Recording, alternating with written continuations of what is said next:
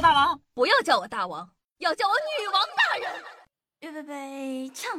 登场，我闪亮登场。嗨，各位手机听众朋友们，大家好，欢迎收听今天的女王又要。我依旧是传说中在深山训练千年、包治百病的本来根。谢谢夏春瑶。狗姐呢刚从医院回来，说自己发现了一件大事。她说：“夏夏，你知道吗？我偷听医院里的人说，医院里其实有很多特殊服务的。特殊服务？你说的是哪种啊？按摩？嗯，按摩？嗯嗯，前列腺按摩。”狗姐给我吓了一跳，然后呢，我抱着严谨的态度去了解了一下。这个听起来有点难以启齿，但是所有的男性同胞们，你们有福了啊！先说一下，这不是广告啊，你们是真的有福了，你们是很有机会体验到正规三甲医院的前列腺按摩的。一般来说呢，前列腺按摩呢适用于慢性细菌性前列腺炎。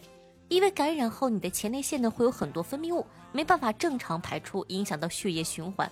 所以呢，为了排出分泌物，医生就会用手疏通你的前列腺。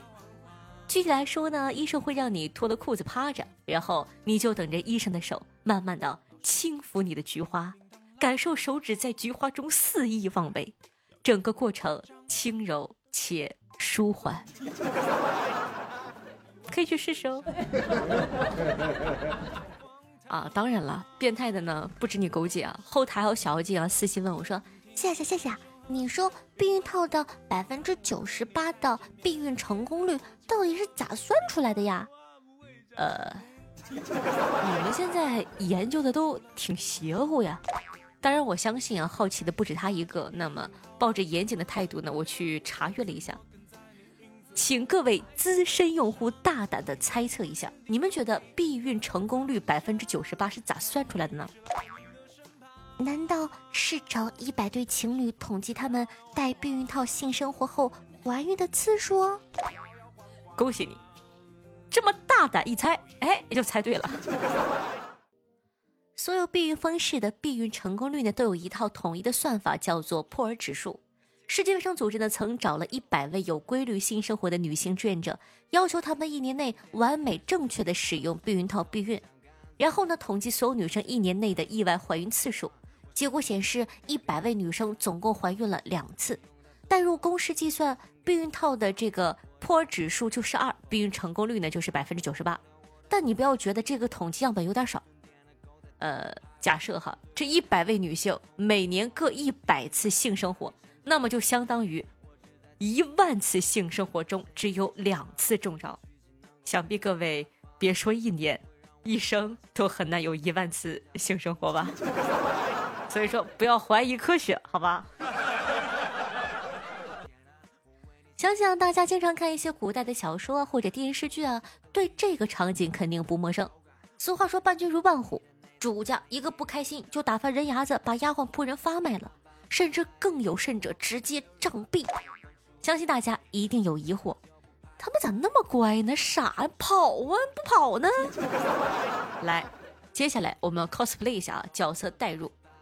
假设你现在是一个犯了错事要被主家卖入青楼的小丫鬟，你趁着月黑风高侥幸逃了出去。正常人的逻辑怎么办呢？啊？方法总比困难多，先用私房钱找个客栈歇歇脚吧。不好意思，睡不了啊。古代客栈入住呢，需要登记详细的身份信息，还要有证明身份的东西，比如说什么路引啊、门券、鱼符、牙牌等等，跟我们住酒店要刷身份证一个道理。衙门还会不定时的来检查，缺少这些身份证明，客栈是不敢收留你的。大哥，我录影不见了，能不能通融一下？求你了。啊，这可不行，这可不行！你赶紧走吧，来路不明的人，小店可不敢收啊。有人说店不让住，那我悄摸的溜出城总可以吧？不好意思，出城也出不去。在古代的大部分朝代，出城进城也得看路引这种证明身份的东西，要是没有还想硬出城，就等于自投罗网。哦，没有身份证明这个人，指不定是哪家逃出来的丫头。出城行不通，于是你灵机一动，参考了一下古装电视剧中常用的套路，在城中找一个偏僻的院子住下，能苟一阵是一阵。有人问呢，就临时编个身份，啊，我是刚嫁到城里不久就死了丈夫、漂泊无依的夏寡妇。不好意思，你的假身份根本立不住。古代的户籍制度比你想象的更加严格。以唐朝为例，上户口呢分为守时和冒月两个步骤。守时呢是记录着你以及你近亲的姓名啊、年龄、性别、身份、外貌特征、健康状况、拥有良田等等，就是记录下你是一个啥样的人。冒月呢就是每隔一段时间就会派人当面进行比对，检查年龄啊、体貌是不是和手时上写的一样，就是每隔段时间就来核对一下你是不是本人。而且律令中还明确规定，冒定后不得更冒，所以有没有你这个人，一查户籍就能查得出来。户籍呢还分为三份，州县保留两份，户部保留一份，基本上是没有造假空间的。也就是说，乱编身份信息、假冒别人，这些都是行不通的。有人就说：“哎呀，藏也藏不了，逃也逃不掉，狗也狗不了，太难了。那我被抓住会怎么样啊？” 古代的户籍制度呢，把良民和贱民区分的特别开。良民呢有编户，属自由民；贱民呢就是非编户，就是非自由民。贱民没有资格辩护，只能负其于主家，属于私人的财产。既然是私人财产，官府查到你的身份，还是会把你交给妓院的。所以说，朋友们，别想着穿越了，快跟我大声说：社会主义好！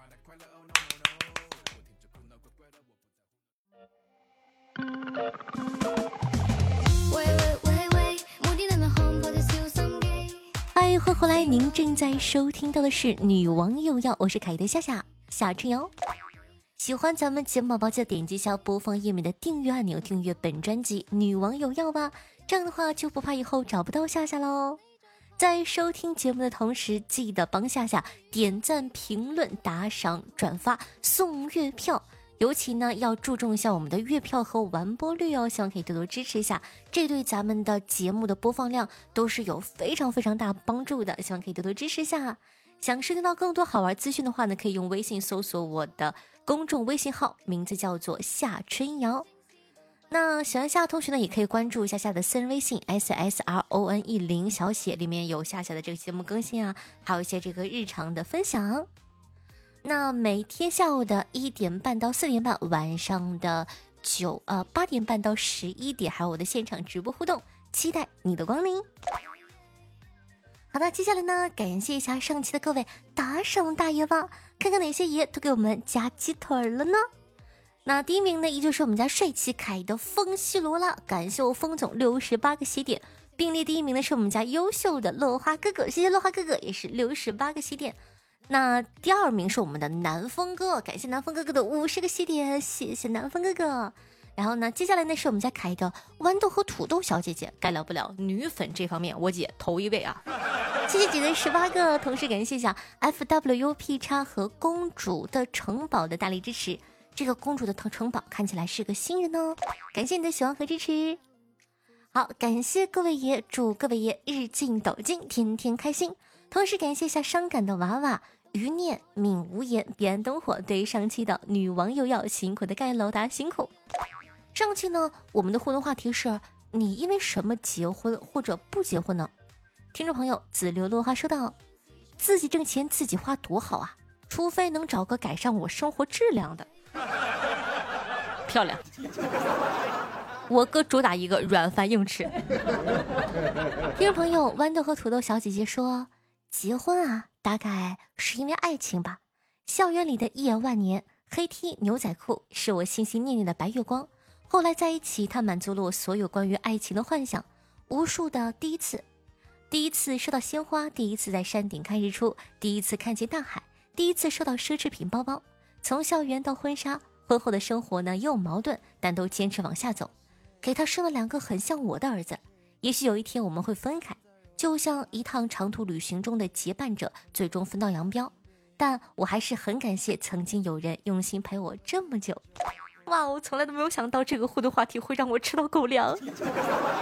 还是祝小姐姐幸幸福福哦。哦所以说，我恍然大悟，你这个豌豆和土豆是指自己的两个宝贝是吗？听众朋友残风幽沉说道：“我选择不结婚的原因有三点：结婚呢并非人生当中一件必须完成的事情，婚姻是一种心甘情愿的约束，更是一份沉重的责任。选择结婚就要放弃很多自己喜欢和热爱的事情，因为要把时间、精力、金钱等更多的放在家庭上。”而不结婚呢，就可以选择更多自己喜欢和热爱的事情，相对而言自由自在，人生同样可以很精彩。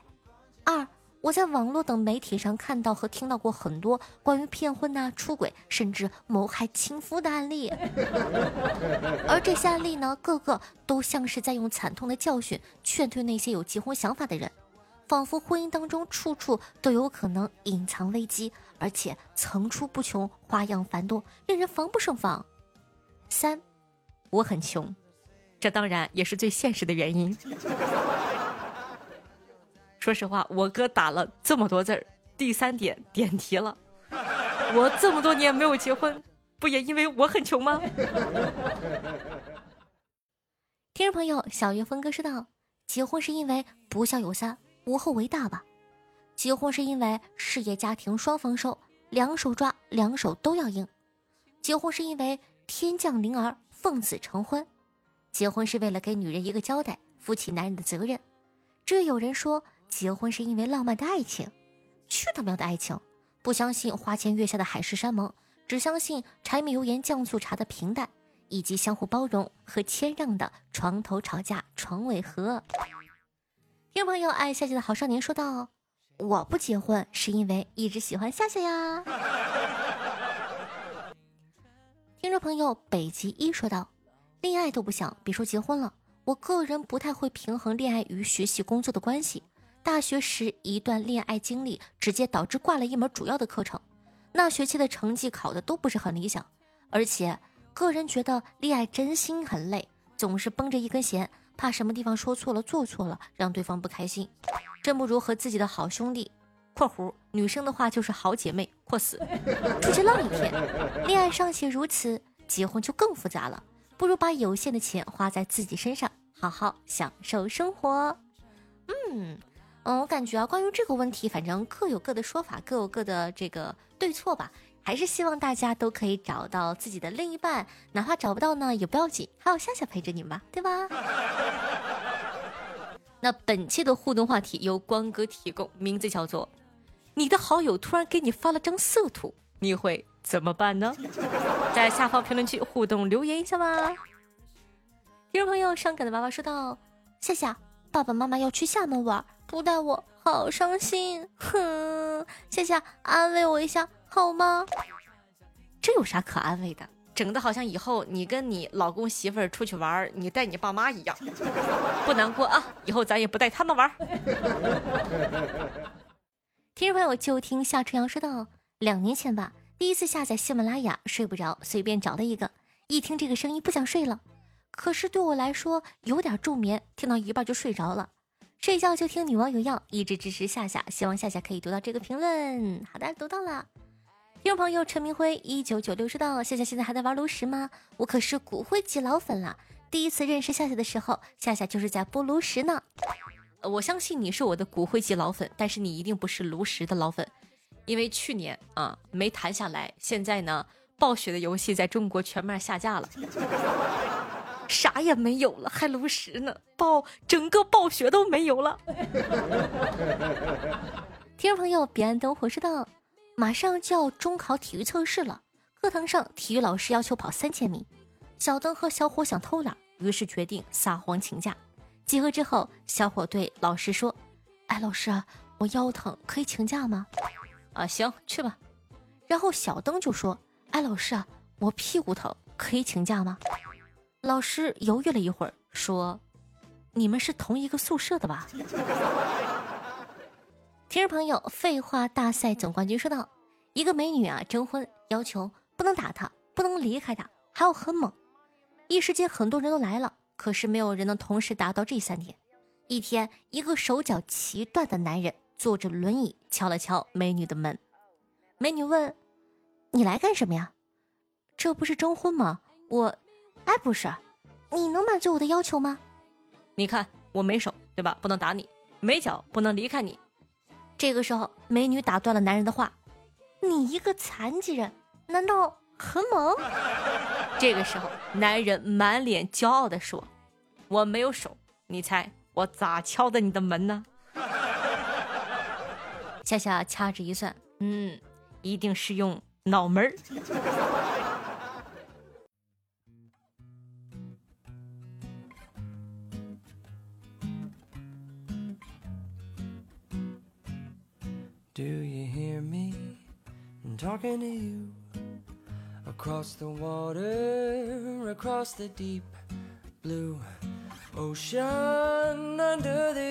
好听越，开心心情的这首歌曲呢，来自杰森·马耶斯，名字叫做《Lucky》。